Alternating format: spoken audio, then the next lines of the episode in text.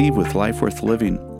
You know, in the Old Testament, uh, the the Hebrews, the Jewish nation, uh, was promised a land that was basically utopia.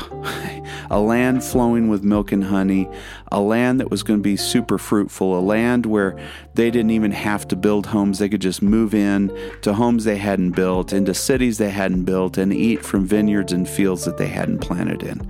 I mean, if you, you talk about a place that you want you want to go to, it's the promised land. And so nowadays, the question is, do we have a promised land? Is there a land that's so good that that it's where we want to aim for. It's where we want to go. It's what we want to shoot for. And we're going to look. The book of Acts describes our modern day promised land, our spiritual promised land that, that we should be aiming for and hoping for and seeking to enter into. So listen in and be blessed.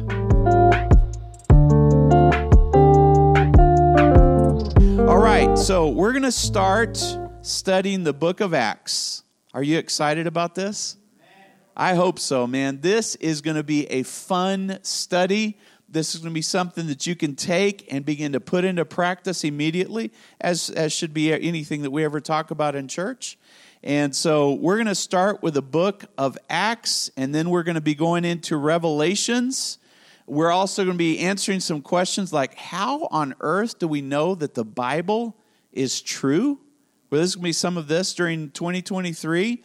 How can we be sure that that translation was handed down correctly and we're not reading something that's been twisted or tainted? How can you be confident in your Bible? Lots of good stuff this year. I'm really excited about it. But let's launch right into Acts. Now, I'm going to start off with this interesting angle on Acts that isn't in Acts, but to just kind of get things kicked off today. And we're going to we're going to just kind of think a little bit, maybe reminisce a little bit about the children of Israel and Moses going to the promised land to kind of kick off Acts, all right? So just bear with me for just a bit. Now, let's just think about this. This is all in the Bible, all right? The first five books of the Bible, or uh, yeah, five, yeah, first five books of the Bible, except maybe Genesis, talks about the Israelites being in Egypt for over 400 years as slaves. Can you imagine your great great great grandpa only having memory of memories of slavery? And then your great great grandpa and then your great grandpa and then your grandpa and your dad and your mom. Everybody all they knew was slavery. And not just any kind of slavery brutal slavery you know, if you, if you had to build a pyramid, you had to go out and make your own bricks and find your own uh, materials to make those bricks. That's slavery. It was horrible, horrible. And so there was a period of time also where they were wholesale just killing children, uh, uh, the, the uh, Jewish children, Hebrew children. Unbelievable slavery.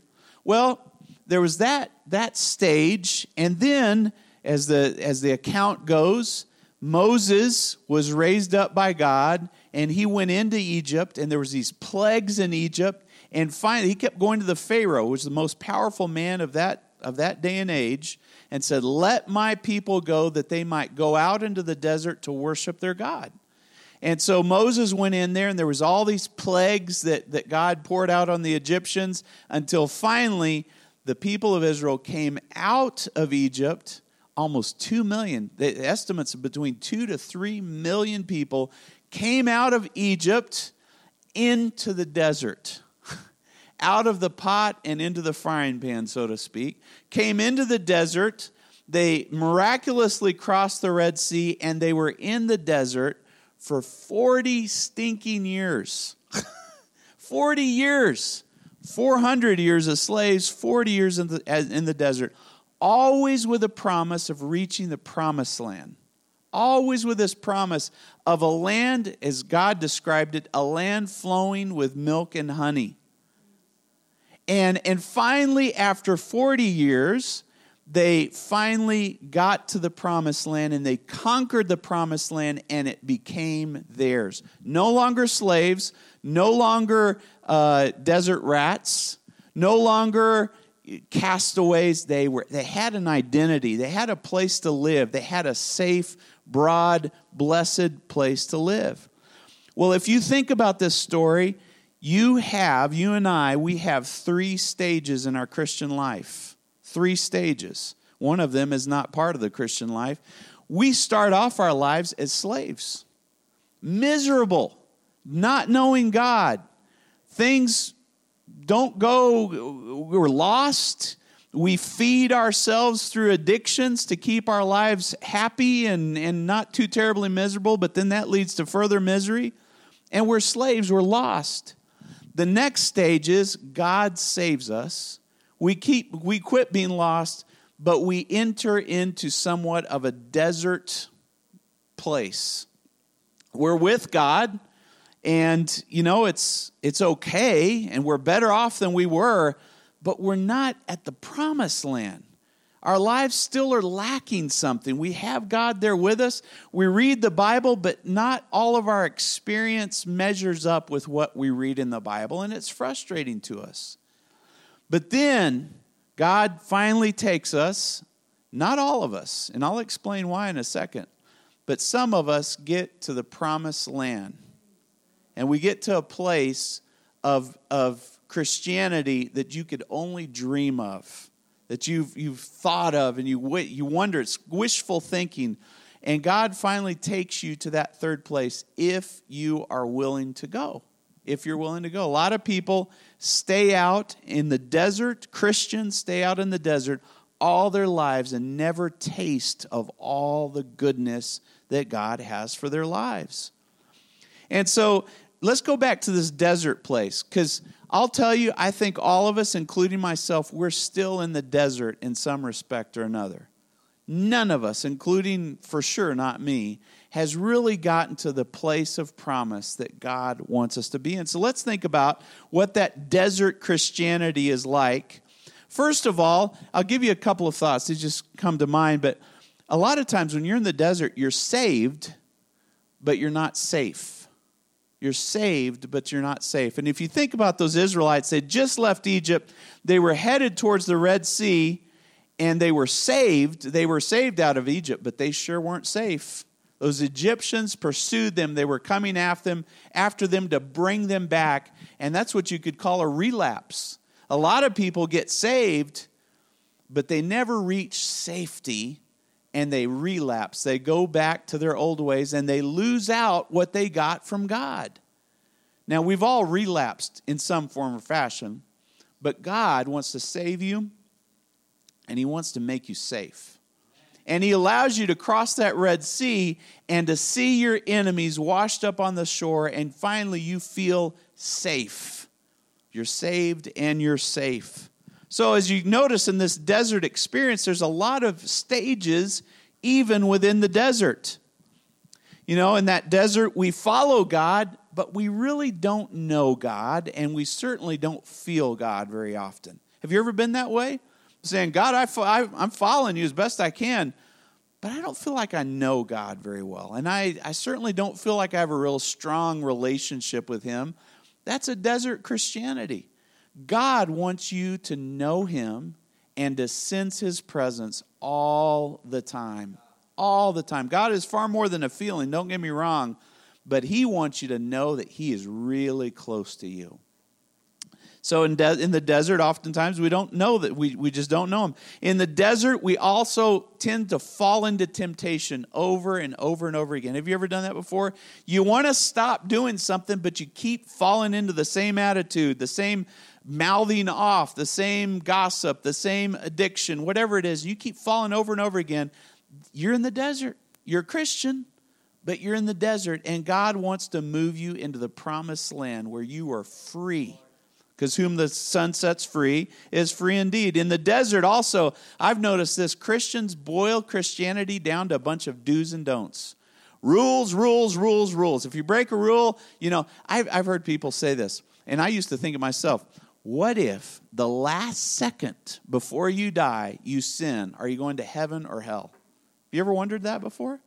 Have you ever had somebody ask you that before? That's a desert Christian that doesn't understand their God God's grace covers your sins as a Christian. In fact, I want to remind you please don't call yourself a sinner.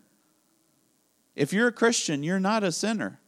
You are a righteous man or woman who unfortunately sometimes sins, but that's not your identity. And we spoke about that a while back. Please don't boil God and your relationship with Him down to do's and don'ts. God loves you, and as He fills you, He helps you to overcome your sin. We also tend to think of God in the desert. We think of him as a disciplinarian with a whip, with a hammer, waiting to smack us over the head every time we don't do exactly what we think he thinks we should do. All right, we live with just, look at this one, just barely enough. A desert Christian always just feels like I just barely have enough peace, just barely enough money, just barely enough to get by, just barely enough friends. You know what? That's a desert Christian. When you get to the promised land, you have an abundance of grace, abundance of peace, abundance of joy, of faith, of love, of finances, of friends, of everything that you need. Our God is more than enough. He provides more than enough. And you say, I guess I'm a desert Christian. Well, guess what? Me too. Me too. We're going to a better place than where we've been. All right? In the desert, we struggle with idolatry. By the way, idolatry and addiction are synonymous. If you idolize something, you're going to be subject to that something. You're, you're going to be uh, addicted to that something. So there's idolatry out in the desert, even for Christians. Miracles happen every so often, and we're confused when they happen, and we're angry when they don't happen. And we say, What is going on, God? What's going on with you? Well, you're in the desert. It's not God's fault. we notice in the in the desert that we zig, seem to zigzag around. We go over here and then mysteriously we're headed in this direction and up there and then down here. And the Israelites did this. They went zigzagging all throughout the desert, and it's confusing and it seems purposeless and meaningless. We get frustrated and not complain to God, we complain about God. Have you ever gotten with somebody say, I just don't understand God? I don't get him. I don't know what he's doing. What are you doing, God? Come on. And you get frustrated because you're in the desert. And I want to sum it up with a statement here is that our experience, our life experience, doesn't measure up to the experience that's described in the Bible. The Bible talks about victory. The Bible talks about healing. The Bible talks about provision. The Bible talks about joy. It talks about peace. It talks about faith. And yet, my experience doesn't measure up to that. And we think, what is wrong? There's either something wrong with me or there's something wrong with God, but something's wrong somewhere. Guess what? We're still in that desert stage, and it's time to start moving out of there. in fact, we'll even go, eh, if you read the account, Moses sent 12 spies into the promised land. He sent 12 spies to see what the promised land was like. And God sometimes allows us to take a little sneak peek into the promised land. We like what we see, but we say, God, am I ever going to get there? I want to get to that place that's described in the Bible. And I think most American Christians, I can't speak for Asian Christians or African Christians or Middle Eastern Christians, all I know is, is where I live. I think most American Christians, if not all of us, are in this desert stage. We have never fully experience the promises of God, the promised land of God, the way that He wants us to experience it. Those Israelites, it's crazy. There's two times in those 40 years there's two times when they had the opportunity to move into the into the promised land. But you know what? The first time they didn't do it god brought them right to the border of the promised land and we're going to talk about the timing of this in just a second brought them right to the border of the promised land but they didn't go in and do you want to know why they didn't go in the religious people will say it was because of their dis, it was because of their disobedience. They didn't believe God. You know, they didn't they didn't do what God told them to do. It wasn't so much their disobedience, it was their disbelief in God. You see, if you believe God, you will obey God. If you trust God, you will obey Him. Let's get first things first. Let's get our trust in God ahead of our obedience because our obedience is a byproduct, a byproduct of our trust in God. If, if I don't trust my wife, I'm not going to do what she suggests or recommends or do anything that she tells me to do because I don't trust her. But if I trust her, I'm going to do what she tells me to do, what she recommends me to do. You know, you see what I mean? We got to trust our God. And those Israelites didn't trust God, didn't know God, and therefore they didn't obey God. And they came to the borderland there to go into the promised land, and they didn't go in. And that can happen to you and me as well. In fact, there was a whole generation that the Bible says their bodies were strewn all over the desert floor because they never went into the promised land. Do you want to be that person? I don't. I want to be the one that goes in and takes and receives what God has given to me. It's really, in some respects, up to you and it's up to me to make that decision to trust God enough to go to the next stage with God. All right? They refused to trust God. So listen to this. They were in the land of Goshen. That's in in the upper part of the of the uh, Egyptian part where all the I'm trying to think of the word where all the rivers are and tributaries are. It it was very very nice part of Egypt that they lived in. It took 37 days, 448 kilometers from Goshen up to the border of the promised land. 448 and if you if you do the math and they walked four hours a day at about three kilometers an hour it would have taken them 37 days to get from goshen to the promised land. 37 days. Now the way god took them it ended up taking almost 12 months about a year of going into the desert. They went to Mount Sinai. They got the Ten Commandments. God gave them a lot of instructions throughout that process. So it took them about a year. But unfortunately, got there to the, the, the, the, the uh, border there, and they didn't trust God, and God sent them back into the desert for another 39 years. As a Christian, it doesn't have to take you long to start experiencing the blessings of God. It doesn't have to take very long. You can get to your promised land faster than anybody else if you'll just get to know God and stop distrusting your God. If you'll make up your mind, I'm going to trust God, you'll get to your promised land quicker than you could ever imagine. But if you don't, it can take a year, it can take two years, it can take 40 years. It could even never happen for you because you haven't put your faith in your God.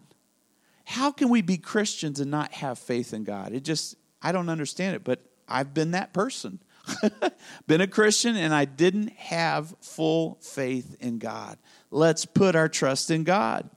All right? So you don't have to stay in a spiritual desert very long. God wants you to learn what you need to learn and get out of there as quickly as you can get out of there. Now, the desert does have a purpose, and every Christian goes through a desert experience or two, or actually several possibly. But we don't have to stay in the desert, and we shouldn't stay in the desert. But the purpose of the desert is clear. As, we, as we're there in the desert time, it might be a time of stress, a pressure, of sickness, of financial lack, of maybe a marital problem that you're having, you're in the desert, you learn to lose your fear. I read this once that the desert sands blew Moses' fear away, the, the 40 years that he was in the desert by himself. All right? It blew his fear away. He learned to listen to God's voice, discern God's voice. You do that in the desert. You get rid of your old self and you start taking on the new self that Jesus has for you. And progressively you're set free if you'll let, if you'll work with God while you're in the desert. So let's talk about this promised land. Forget the desert. All right? What was the promised land to these Hebrews, these two or three million Hebrews? Well, it was described in the Bible as a good and spacious land. not a little narrow, tiny place to live in. No, a broad and spacious, a good and spacious land. It was described as a land flowing with milk and honey. And we're going to be studying the word flow as we study the Holy Spirit through all of this. Uh, flow means it's continuous. There's a continuous flow of good things, of milk and honey. God is not limited with resources, folks. There's no limit in heaven. And you, as a child of God, there's no limit for you except you yourself. God is limitless. So there's this continuous flow of milk and honey. This land was going to be their land. It was an inheritance from God, it was given to them. I could split hairs. There's some people that says you don't own anything here on earth. You're just a steward. You're just a manager of God's resources. That's true and that's also untrue because the Bible says the meek will inherit the earth. And let me tell you what, everything that my Father owns, He gives me access to as well. You get to enjoy. In fact, the Bible says to enjoy everything that God has given you. Enjoy it. Enjoy it. It's His, and through Him, it's mine as well. Praise God. All right, so it was theirs, it was their inheritance. They were going to live in homes they hadn't built, in cities they hadn't built, and enjoy food from vineyards and fields that they hadn't planted. That's a blessing. That's the promised land. Praise God. God would divinely protect their land. They were free to worship God there. Praise God. And it was going to be an incredibly fruitful land. That sounds like a pretty good promised land to me. Let me tell you what, God has a promised land for you. He has a promised land for you, and we're going to get to learn about it and how to get there over the coming weeks. You have a promised land that is awaiting your arrival, and God has prepared it just for you. I don't know about you. I can't wait to get there. I can't wait to enjoy all the good things that God has for us and for me and for you. So, what does our promised land look like? What is our promise? Clearly, it's a spiritual promised land, but with many good physical benefits as well. Let me share with you, and this is what we're going to be seeing is first of all, it's a land where you are full of God. You're not empty of God. You're not partially full of God. You have God just overflowing in your life. The Bible describes us as earthen vessels or jars of clay all right? And the jar of clay was meant to be full of the presence of God, full of the goodness of God, full of the glory of God, full of the blessings of God. All right? So I, for one, I want to be full of Jesus. I want to be full of His Holy Spirit.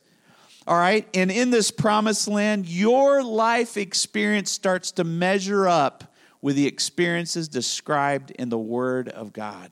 No longer is there this difference. So the Bible says this, but my life looks way different. No, no, no, no. My life starts lining up with the Word of God. If the Bible says I can be healed of my sickness, then I begin to experience the healing of God in my physical body. If the Bible says that I have no lack, financially, then my life starts lining up with the Word of God. If the Bible says that I'm not lonely and that I have all that I need in terms of relationship with God and with friends, God starts filling my life with friendships, with relationships, and filling all the empty little crevices of my heart and giving me all the things that I need. See, your, your life start, your experiences start lining up with the Word of God. That's the promised land.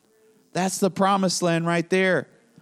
Uh, the promised land means that you're blessed. And now, if you look at the at the amplified version in Matthew five, starts describing what a blessed life looks looks like. In the amplified, it says that you're happy. How would you like to be happy? All the time, happy, happy, happy joyful, full of happiness, all right? So much so that you're envied by others. How would you like to be the envy of El Paso? All right? You're envied, you're spiritually prosperous, you have life joy and the satisfaction in God's favor and his salvation, regardless of any outward condition that others might see or that you might see. That's the promised land is being blessed. Being having deep rooted strength with stout sturdiness. All right? Uh, God's been dealing with me with this word about stout.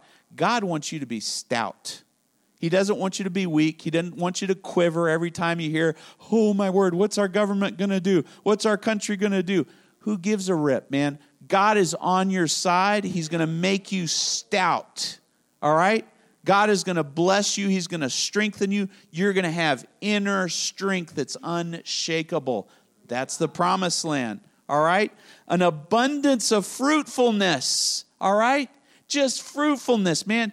God's given you. We're going to be studying this over the next several weeks. Giftedness. You are gifted. God has given you gifts. And I'm not talking about talents, those are two different things. Talents were, were there when you were born, gifts come to you as you get to know the Holy Spirit more and more and more. He starts letting gifts just flourish up. And it's crazy because a lot of these gifts come in your weakest place of your life. But God takes the weaknesses and makes them your strengths. It's there in Hebrews 11, by the way. It's awesome. Look, abundant fruitfulness, miracles, and supernatural interventions. All right?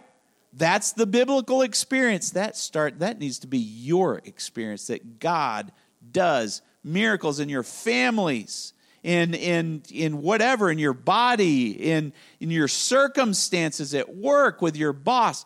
God wants to do miracles in your life.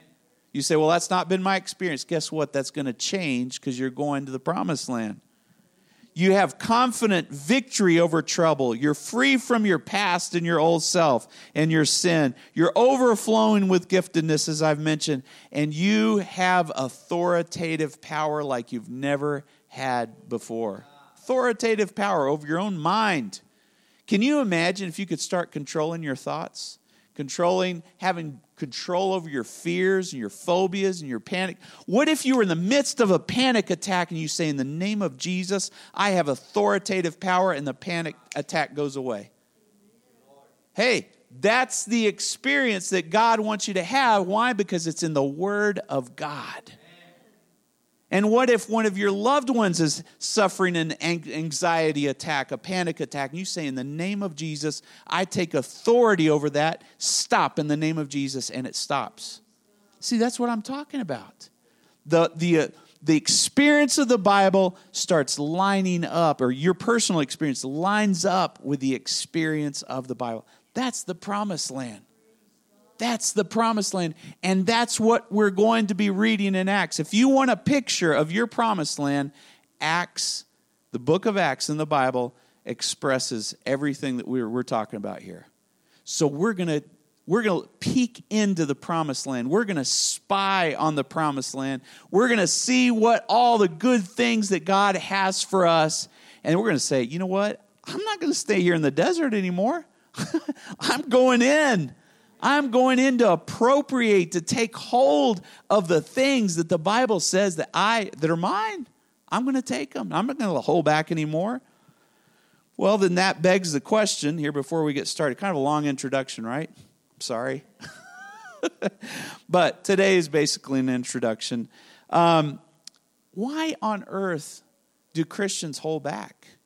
Why do Christians stay in the desert all their lives and die in the desert and never get everything that God has for them. Why would you do that? There's a story, and it's just a story, but this guy dies, he goes to heaven, and uh, Peter's, you know, Apostle Peter is showing him around the streets of gold and the buildings and whatnot, and and he keep he passes this store, this this warehouse. It's just blocks and blocks and blocks long, just boring looking warehouse and, and he asks Peter, he says, What's what's in this storehouse? He says, Oh, you don't you don't want to know. Oh, I'm curious. I mean, I've I've had all these questions now. I expect my questions to be answered.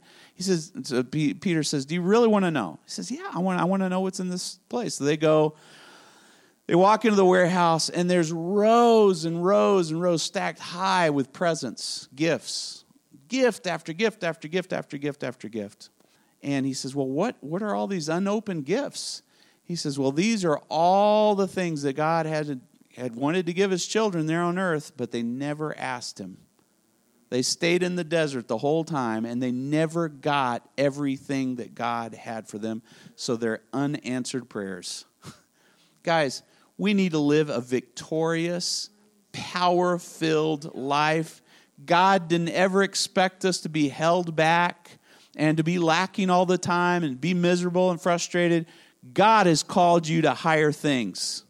He's called you to higher things. So why don't we enter? Hey, I haven't died yet. I'm not asking Peter those questions. I want my stuff while I'm alive. That's what it's meant for. So why should I hold back? Well, here's some thoughts that I have. You know, people they're they're there on the in the desert. They look across the river Jordan and there's a beautiful land flowing with milk and honey and they don't cross. Why is it? Well, they don't feel worthy. I am about sick and tired of having this thought go through my head, and certainly sick and tired of hearing people say this I don't deserve anything from God. I don't deserve it. Was Jesus not enough?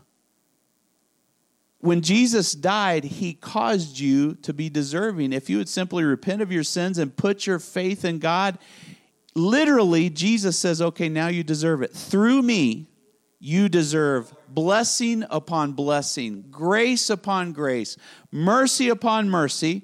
So stop sitting there squandering away the blessings of God because you don't deserve it. Stop. That's not a reason to go in to not go into the promised land. Stop telling yourself that you don't deserve something. By God's grace, He's made it to where you can deserve it. He has qualified you, He's appointed you, He's chosen you, He's elected you. Now go, hold your head up high, square your shoulders, and say, By Jesus, I do deserve good things in my life. Praise the Lord. Why else? Well, it's too fantastic to believe. I'm telling you, we're going to be reading some things in Acts that are fantastic. They're otherworldly, they're supernatural, they're mind boggling, they're hard to believe. Is that a reason not to cross over? No. I want the supernatural. I want God to do great and mighty things that are above my, my brain capability. All right? They're too fantastic, so they just don't believe them.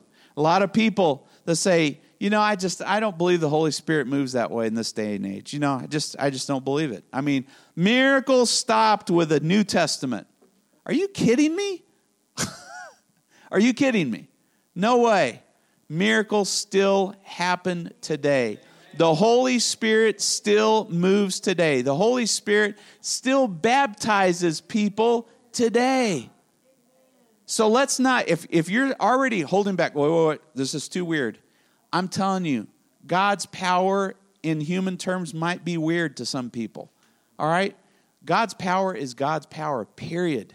What is said in the Bible still happens today.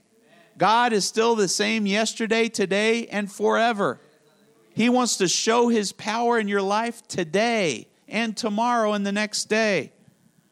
Here's another reason why people don't cross over is they choose intellectualism. They want to boil the Bible down to something that can be comprehended and explained by the human mind, and it simply can't. God is bigger than our brains. Does that mean we check our intellect at the door? No, we can still think. In fact, the Bible says to love the Lord with all your thoughts. So it's good to think, it's good to rationalize, but when God does something, don't try to explain it. Just say, Glory to God, you did something powerful and awesome that's beyond comprehension. So don't let intellectualism keep you from moving into the promised land. They don't want to leave who they are. I didn't say they don't want to leave where they are, they don't want to leave who they are. I'm learning more and more I don't want my old self anymore. I don't want my old identity. You could go ahead and change my name if you wanted to. I want to be a different person. and so I want to leave who I am. And I'm okay if I leave my whole identity because God has a new identity for me through his son, Jesus Christ. They don't want to leave who they are. They don't want to put forth the effort. And believe me, there's an effort. You got to pick your leg up and put it into the River Jordan. And as happened for those Israelites, the water started parting and they kept walking one step at a time. Christianity takes effort. Make no mistake about it. You got to try. You got to put forth an effort. God is, He's already done 99.9% of the work. Now get up and start doing what you're supposed to do. Read your Bible in the morning. Oh, come on. Read your Bible. Pray. Come to church more than one time a week. Come to church. Get involved. Serve. Do what you need to do. All right? Put forth an effort.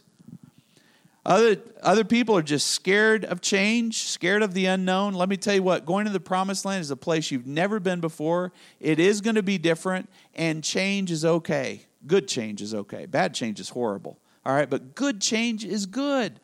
So it's okay. It's, it's going into the unknown, but guess what? God is in your unknown. He's ahead of you, He's waiting there for you. He's already been there. And so you're just getting closer to Him as you do this. And lastly, you just misunderstand opposition and persecution. We say, "Oh, if I if if I if I go forward with this, the devil might attack me." He's already attacking you now. He's already made your life miserable now. Let's go make his life miserable. All right? Let's press in. Let's get closer to God. The opposition is already here. Why should we wait around just because we think there's going to be more opposition?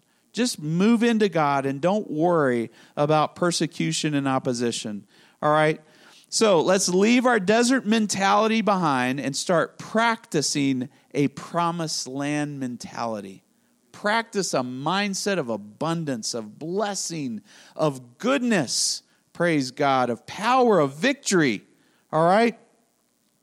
When are we going to when are we going to take what God has given us? When are we going to do it?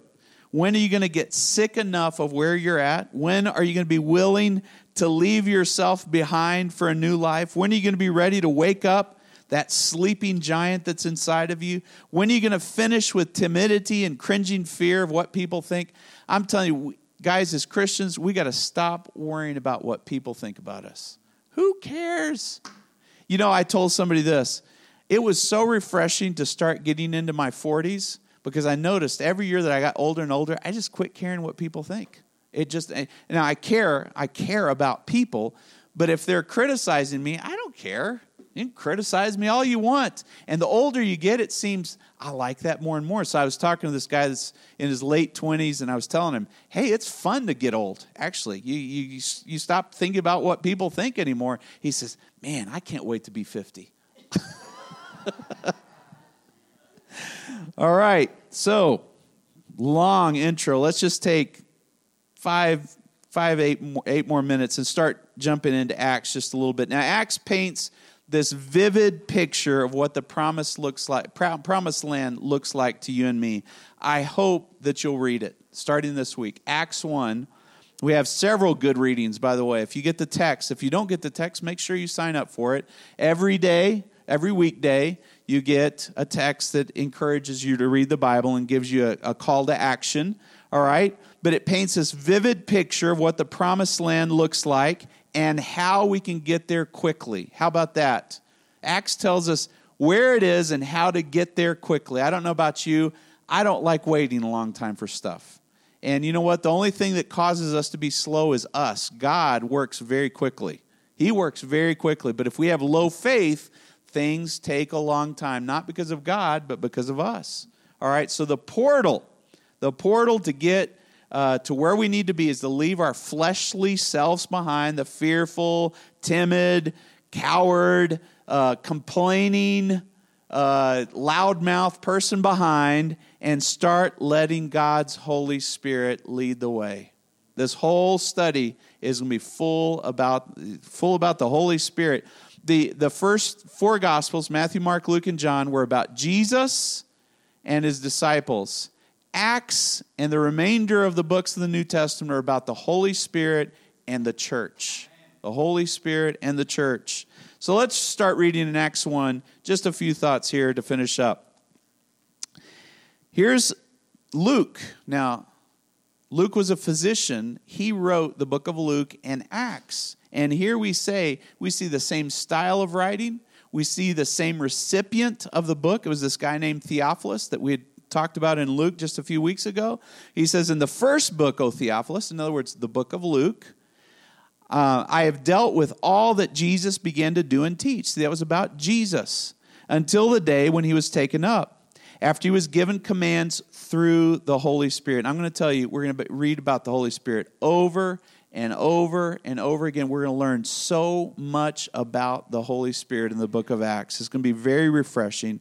To the apostles whom he had chosen, he presented himself. Jesus presented himself alive to them after uh, suffering many, pro- uh, excuse me, after his suffering by many proofs, uh, appearing to them during 40 days and speaking about the kingdom of heaven. I'll pause here. The Bible in 1st and 2nd Corinthians says that he appeared to over 500 people. 500 people saw the living Jesus after he had died and been resurrected.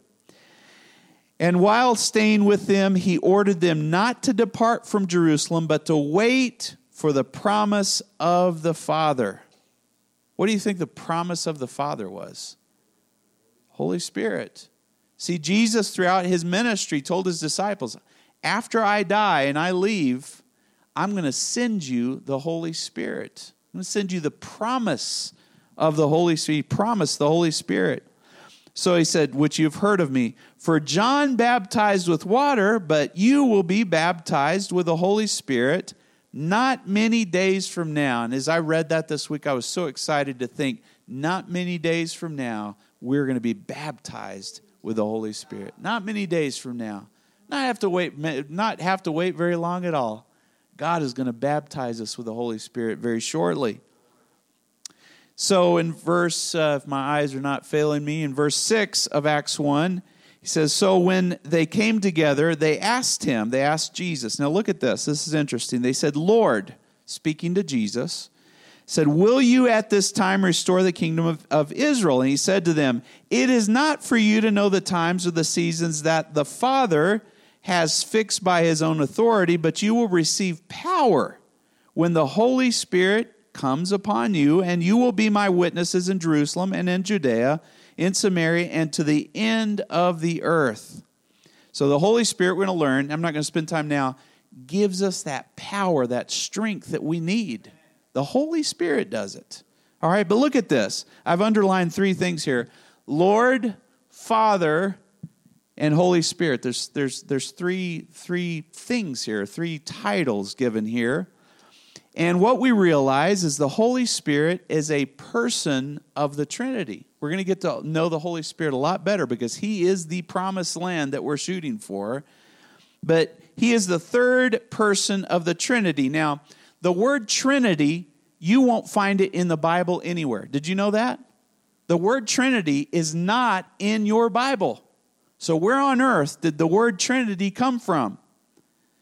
Well, it was coined by this man named Tertullian.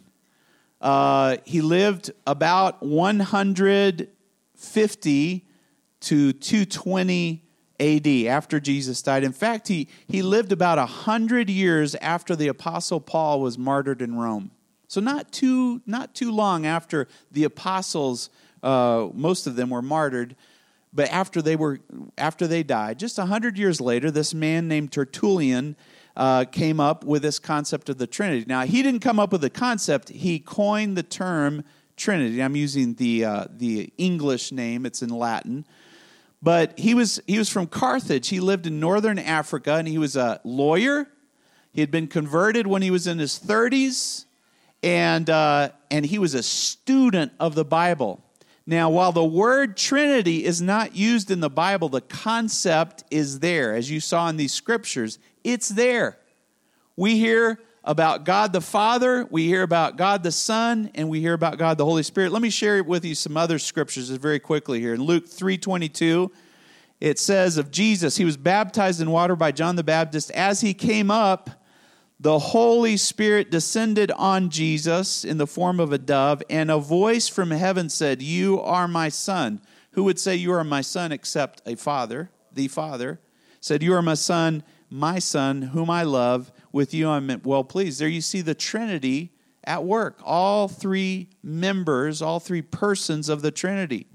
In, in uh, Matthew 28, Jesus says, Therefore, go make disciples of all nations, baptizing them in the name, in the name of the Father, the Son, and the Holy Spirit. There's the concept of the Trinity once again. So you've got to understand the Trinity to begin to understand the person of the Holy Spirit. See, the Holy Spirit is not a force or an energy or or something weird like that. No, the Holy Spirit is one of the three persons of the Godhead.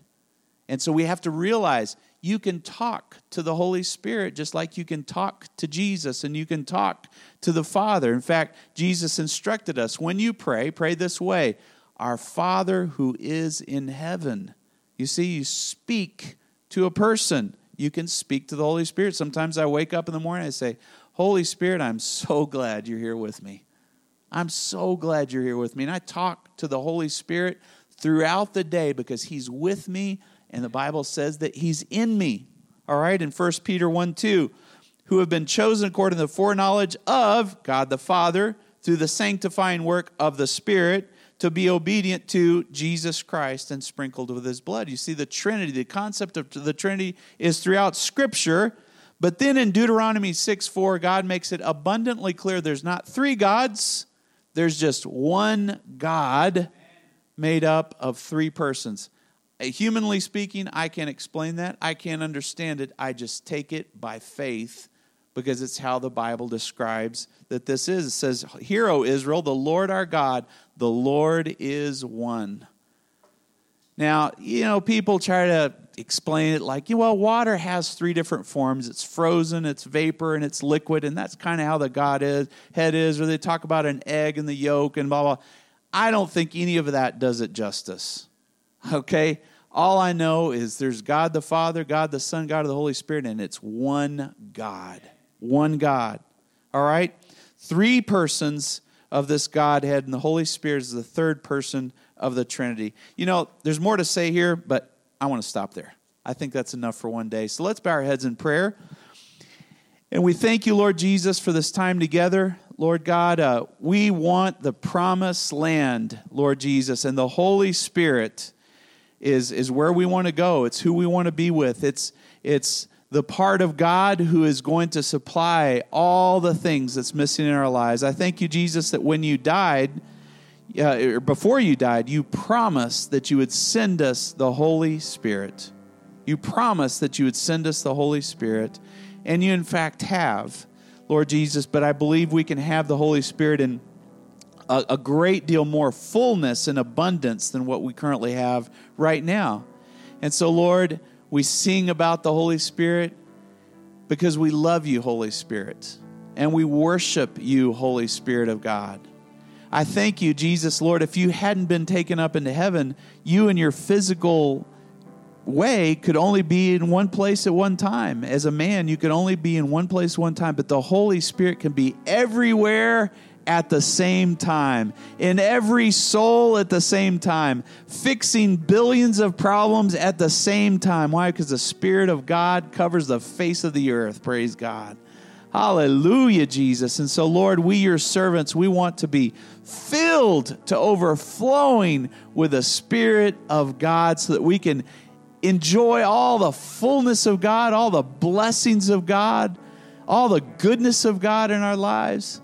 Thank you, Jesus. So, Lord, I pray that you would take us through this study of Acts, Lord, that you'd open up our minds, open up our hearts, Lord. Help us not to stand at the at the fringe of the promised land, but Lord, help us to enter in and say, I want everything that my God has for me.